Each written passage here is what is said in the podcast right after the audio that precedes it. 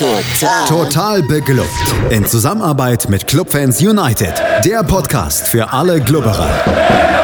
Alles, Alles zum ersten FC Nürnberg auf meinsportpodcast.de. Herzlich willkommen zu einem neuen Gegnergespräch hier im Rahmen von Total Beklubbt auf meinsportpodcast.de. Mein Name ist Felix Amrein und wie immer bin ich nicht alleine, sondern habe mir einen Gast des gegnerischen oder einen Fan des gegnerischen Vereins eingeladen. Der nächste Gegner des ersten FC Nürnberg, das ist Eintracht Frankfurt. Es geht also weiter. Die Spitzenclubs ähm, ja, sorgen dafür, dass die Sieglos-Serie bei Nürnberg wahrscheinlich weiter andauern wird.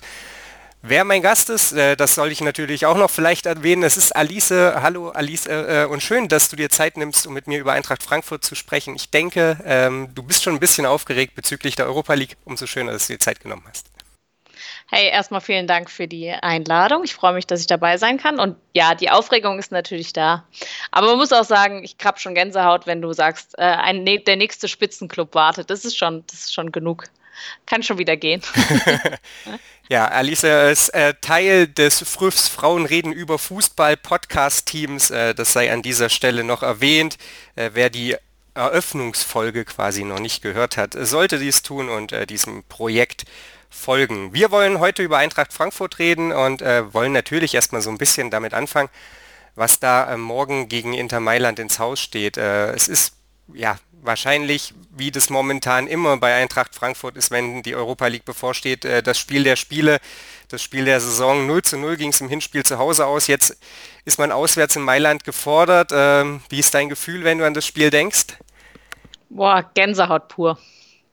Also muss man schon sagen, das Hinspiel war schon Wahnsinn und jetzt Rückspiel im Giuseppe Meazza Stadion und die Eintracht halt einfach gegen den. Also ich meine, man hat irgendwie schon so viele Mannschaften dort spielen sehen und jetzt ist es halt Eintracht gegen Inter. Und das im Europa League Achtelfinale, was sich irgendwie ein bisschen anfühlt wie so ein gefühltes Halbfinale oder sowas von der Stimmung und von dem ganzen Tramram, der, der jetzt darum gemacht wird. Äh, ich freue mich wahnsinnig drauf. Ich habe ganz große Angst auch, aber das ist, äh, ist der Pessimismus sozusagen in mir. Ähm, aber man muss einfach Bock auf das Spiel haben. Ob man jetzt Eintracht-Fan ist oder neutraler Fan, ich glaube, das ist äh, für alle ein großes Fußballfest. Du hast schon gesagt, die Pessimistin in dir hat ein bisschen Angst vor dem Spiel. Wie hoch schätzt du denn die Chancen aufs Weiterkommen ein? Die Ausgangslage ist relativ gut. Ich meine, im Hinspiel haben wir zwar kein Tor erzielt, aber mit einem 0-0 ins Auswärts zu fahren ist jetzt auch nicht das Schlechteste. Wir haben auch keins kassiert. Von daher passt es soweit und ähm, wir alle wissen, was wir für einen Sturm da vorne haben und ähm, dass wir genug Leute haben. Jetzt ist äh, sogar noch ein Dritter quasi, da, äh, ein Vierter dazugekommen ähm, mit Paciencia, der Tore erzielen kann. Ähm, deswegen macht man sich eigentlich keine Sorgen darum, dass wir kein Tor erzielen, was schon mal eine gute Ausgangslage ist, weil wir sind in der Vergangenheit auch mal unglücklich durch Unentschieden ausgeschieden. Das kann uns schon mal nicht mehr passieren, was, äh, glaube ich, viele der Eintracht-Fans schon mal per se ein wenig beruhigt. Und ähm, ja, also wie sind die Chancen? Es kommt viel darauf an, wie sich Inter gibt, aber ich glaube, die Mannschaft hat Bock aufs Spiel und dann ähm, wird es, glaube ich, ziemlich geil. Du hast es angesprochen, im Sturm hat Eintracht Frankfurt ein Luxusproblem, das kann man, denke ich, durchaus so sagen. Jetzt ist es natürlich aber auch so, dass die Belastung gerade schon sehr, sehr hoch ist. Äh, man spielt gefühlt jede Woche dreimal, hat jetzt tatsächlich in dieser Woche drei Spiele. Inwiefern wird sich das bemerkbar machen, verglichen auch mit dem Düsseldorf-Spiel, vielleicht dann auch schon im Hinblick auf das Nürnberg-Spiel? Wird es da die Rotation geben? Wird man da ähm, ja die natürlich nominell beste Elf auf den Rasen schicken, aber dann eben eine andere Mannschaft sehen, wie wir sie am, am Sonntagnachmittag gegen Nürnberg sehen werden? Ja, das glaube ich schon. Also man hat es ja auch gegen Düsseldorf schon gesehen, der wurde ja auch rotiert einfach. Das ist ja auch ganz normal. Das muss man auch machen angesichts der Späte der Saison quasi und ähm, dessen, was halt jetzt mit dem Interspiel ist. Also gerade vorne wurde jetzt Haller wurde geschont gegen Düsseldorf. Ähm, dafür hat Paciencia gespielt. Dann ähm, ist Jovic rausgegangen und Haller ist reingekommen und zumindest Paciencia und Haller haben Tore erzielt. Also vorne, glaube ich, mache ich mir da keine Sorgen. In der Abwehr ist es ein bisschen, bisschen schwieriger manchmal, weil wir ähm, auch noch ein paar Ausfälle sozusagen zu verzeichnen haben. Aber am Ende des Tages ähm, kriegt man das, glaube ich, bisher mit der Rotation ganz gut hin. Ich glaube, für das Nürnberg-Spiel wird es nochmal vieles davon abhängen, wie das Spiel jetzt ausgeht am Wochenende, äh, am Donnerstag, weil ähm, dort einfach was für eine Stimmung nimmst du mit? Nimmst du irgendwie eine bittere Niederlage mit und das Ausscheiden oder nimmst du den Hype mit? Also da wird vieles dran, davon abhängen. Ja, kann natürlich Flügel verleihen, so ein Viertelfinaleinzug, du hast es angesprochen, kann natürlich auch in genau die andere Richtung umschlagen. Und damit kommen wir vielleicht mal so ein bisschen zum Spielplan, den Eintracht Frankfurt ja momentan äh, da abgesehen von der Europa League in der Bundesliga hat.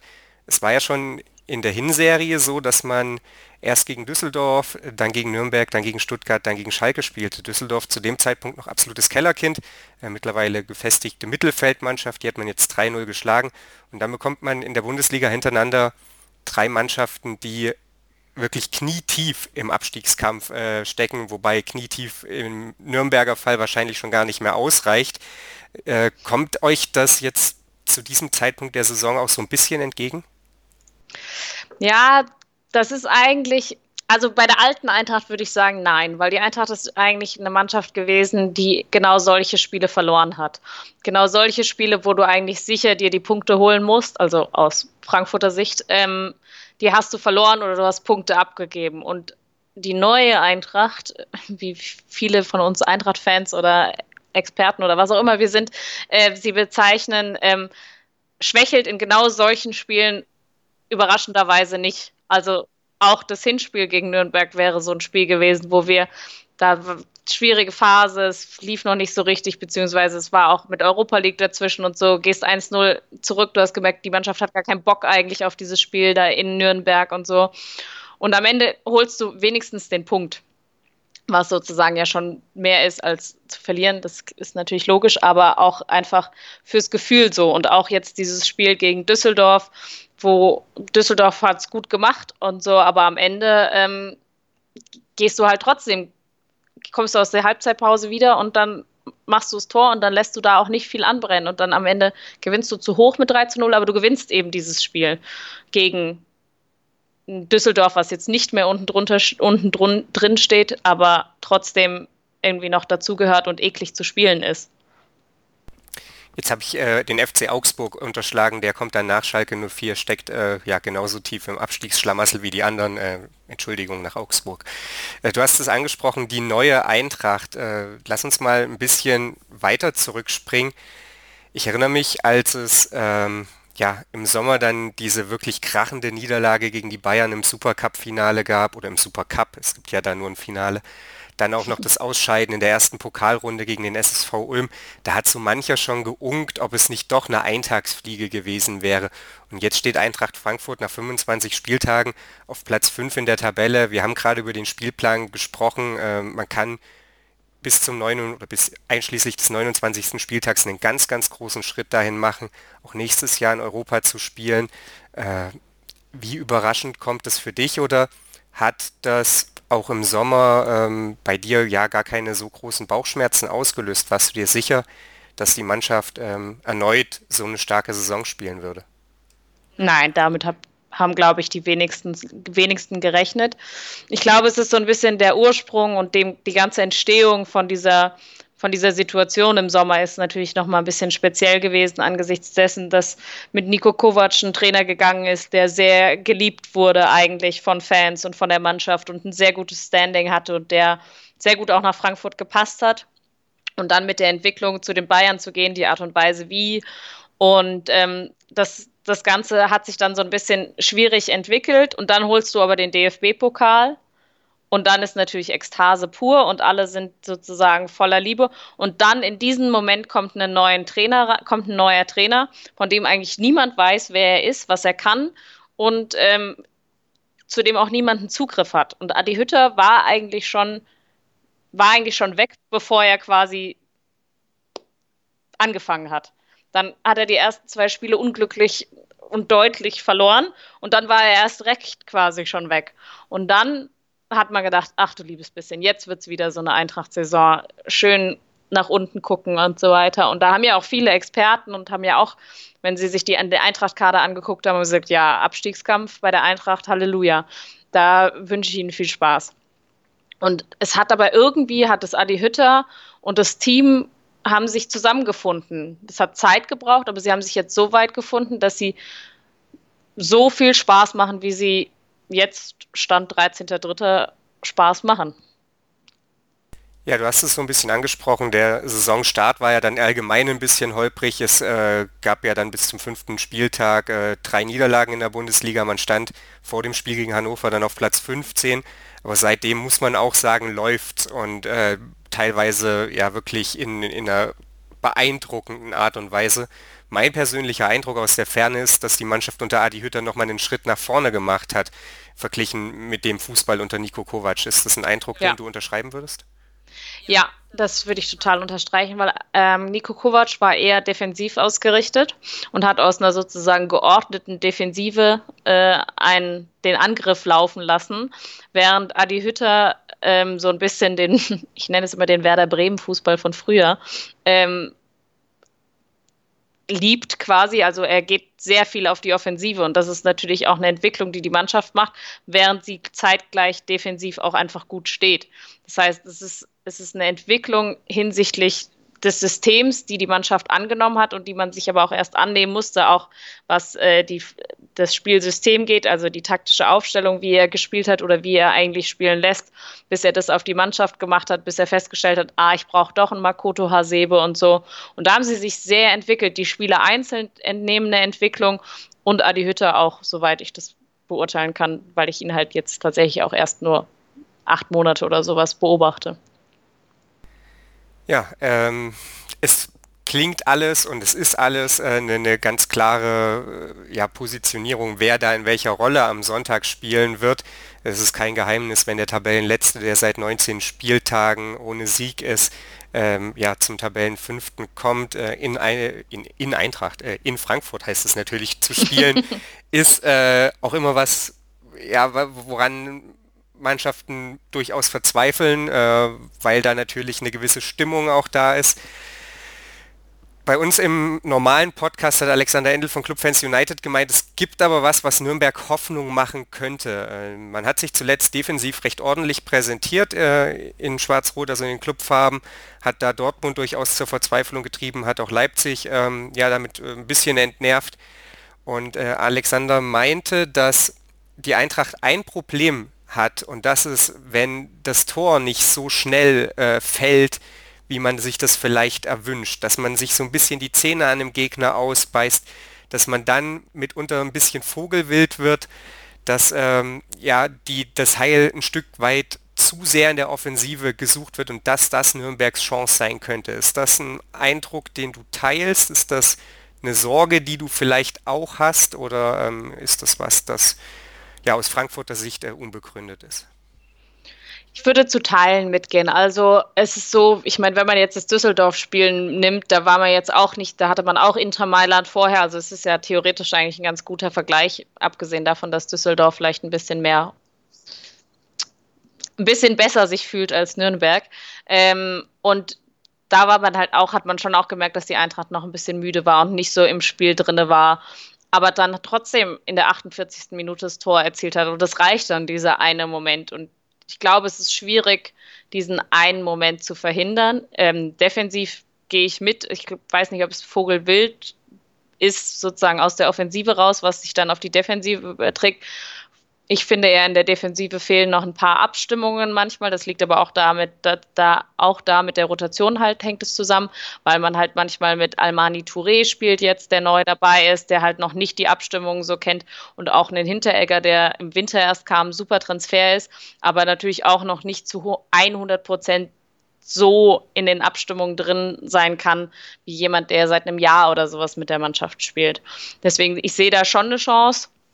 Ähm, ich würde Nürnberg nur raten, nicht ähm, unnötige Elfmeter zu verschenken, weil ähm, wenn sozusagen die Maschine einmal läuft, dann läuft sie halt und dann ist, dann ist es wahnsinnig schwierig, glaube ich, nach einem 1-0 von der Eintracht ähm, noch irgendwie was zu reißen. Ah, da triffst du einen sehr wunden Punkt, unnötige Elfmeter verschenken. Erst am letzten Wochenende wieder geschehen in Nürnberg, oder? Ja, eben deswegen meinte ich Und ich finde, immer in einem Abstiegskampf darfst du genau solche Sachen dir eigentlich nicht erlauben. Also Ob es jetzt für Nürnberg noch Hoffnung gibt oder nicht, sei mal dahingestellt, aber ähm, solche Dinge sind halt ärgerlich und dürfen, dürfen dir im Abstiegskampf nicht passieren. Und die Geschenke nimmt man natürlich gerne an, gerade in, sage ich mal, so schwierigen Spielen aus Eintracht-Sicht, weil du halt nach Inter, dann Nürnberg, da ist die Attraktivität natürlich ähm, ist ein sehr großer Unterschied und da nimmst du, würdest du sowas gerne annehmen, wenn du so ein Geschenk bekommst. Deswegen. Ja, dann äh, schauen wir mal, ob am Ende die Maschinerie ins Laufen kommt. Es äh, gibt ja so gewisse äh, Stimmen, die in Nürnberg murmeln, dass äh, ein Düsseldorfer Schicksal aus dem Hinspiel äh, durchaus ähm, ja, im Rahmen des Möglichen ist. Äh, ganz so schlimm hoffe ich wird es nicht. lass uns mal noch ein ganz kleines bisschen in die fernere Zukunft blicken. Es ist ja kein Geheimnis, dass eine ganze Reihe Frankfurter Spieler umworben werden, in den Medien überall schon hingeschrieben werden. Wie wichtig ist der aktuelle Erfolg, das Erreichen ähm, ja, des internationalen Geschäfts in der nächsten Saison, ein mögliches Viertelfinale für Eintracht Frankfurt, um diese Mannschaft zusammenzuhalten? Also ich stecke nicht in den Köpfen der Spieler drin. Ich glaube, dass es schon wichtig ist. Ähm, ich glaube aber auch, ähm, wie, wie heißt es, Reisende sollen man nicht ziehen lassen oder so ähnlich. Ähm, also man muss halt auch schauen, ob, wenn sich ein Luka Jovic zu höherem berufen fühlt, dann muss man ihn auch ziehen lassen. Ob man jetzt trotzdem das Viertelfinale oder ähm, nächste Saison wieder Europa League spielt, das hilft dann auch nicht, wenn Barcelona, United oder wer auch immer rufen soll, äh, dann tatsächlich ruft. Ähm, da geht es, glaube ich, eher darum, dass die Eintracht am Ende des Tages äh, schaut, dass sie ein bisschen Geld dabei rumbekommt. Und man muss ja auch sehen, letzte Saison war es ja genauso. Da haben wir auch viele Leistungsträger verloren und viel, ähm, viele Spiele abgegeben, die eigentlich für das Gefüge ganz wichtig war. Zum Beispiel Kevin, Kevin Prince Boateng, da als wichtigsten Mann würde ich ihn nennen. Und auch jetzt sieht man, auch das hat funktioniert. Also die Arbeit, die gemacht wird, ist ist sehr gut und man guckt jetzt auch schon ein bisschen auf den Nachwuchs quasi und ähm, natürlich ist es schade, wenn man, wenn, wenn sie gehen, aber so ist, glaube ich, das Geschäft. Also da muss man sich irgendwie mit ein bisschen mit abfinden, weil man kennt es vielleicht auch in Frankfurt nicht. Kommt noch vieles drauf an, zum Beispiel eine Kevin Trapp, da wird es entscheidend sein, wie weit man kommt und ob man nächstes Jahr Europa League spielt. Der ist von Paris nur ausgeliehen.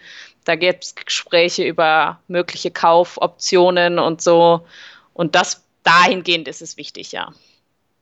Ja, dann sind wir mal gespannt, ob die Reisen am Ende aufgehalten werden oder weiterziehen. Äh, ich vernehme aus deiner Stimme, dass du der ganzen Sache nichtsdestotrotz positiv entgegenblickst, dass äh, Eintracht Frankfurt für die ja, nähere Zukunft gut gerüstet ist. Ja, es wird gerade tatsächlich sehr gute Arbeit gemacht bei Eintracht Frankfurt und äh, das hätte ich ähm, niemals gedacht, dass ich das als Eintracht-Fan jemals sage und äh, so derzeit so glücklich bin. Dann äh, hoffe ich für dich und für alle Eintracht Frankfurt-Fans, dass dieses Glücksgefühl weiter anhält. Äh, ich blicke etwas neidisch nach Frankfurt, ich gebe es offen zu. Äh, wünsche natürlich erstmal viel Erfolg beim Achtelfinal-Rückspiel gegen Inter Mailand am Donnerstag und dann ähm, weniger Erfolg am Sonntag beim Heimspiel gegen den ersten FC Nürnberg. Äh, Alisa, wo kann man dich finden? Wo kann man dir folgen in sozialen Medien, wenn man das möchte? Äh, ich bin bei Twitter unter Sportsland Alice zu finden. Und ansonsten äh, war es das, glaube ich, auch. Genau, ich bin äh, sonst als Journalistin tätig und man findet mich bei Twitter. Ja, das für Podcaster wahrscheinlich ohnehin wichtigste Medium. Ich bedanke mich vielmals bei dir, dass du dir Zeit genommen hast, uns ein bisschen Einblick in die Eintracht-Seele gewährt hast. Äh, wir machen dann nächste Woche alle Voraussicht nach ein bisschen Länderspielpause, sind dann aber unmittelbar vor dem Spiel gegen den FC Augsburg. Natürlich wieder da hier auf meinsportpodcast.de. Ansonsten könnt ihr uns natürlich auch folgen auf Twitter und auf Facebook. Und bis dahin, äh, ja, wünschen wir euch erstmal ein hoffentlich nervenschonendes Auswärtsspiel bei Eintracht Frankfurt und dann eine entspannte Länderspielpause. Und dann sind wir wieder da hier auf meinsportpodcast.de. Vernimmt sich, was man will, dann Gerüchte entstanden. Fast nichts davon stimmt. Tatort Sport. Wenn Sporthelden zu Tätern oder Opfern werden, ermittelt Malte Asmus auf meinsportpodcast.de. Folge dem True Crime Podcast, denn manchmal ist Sport tatsächlich Mord. Nicht nur für Sportfans. Total. Total beglückt. In Zusammenarbeit mit Clubfans United. Der Podcast für alle Glubberer. Alles, Alles zum ersten FC Nürnberg auf meinsportpodcast.de. Die Zirbelnuss ist eine Wappenfigur in Form des. Auf die Zirbelnuss. Der FC Augsburg Talk. Wer ist gegangen, wer ist gekommen? Transfers, die Spiele oder Fangefühle. All das und mehr im FCA Talk. Optimal vorbereitet auf die Saison des FC Augsburg. Auf meinsportpodcast.de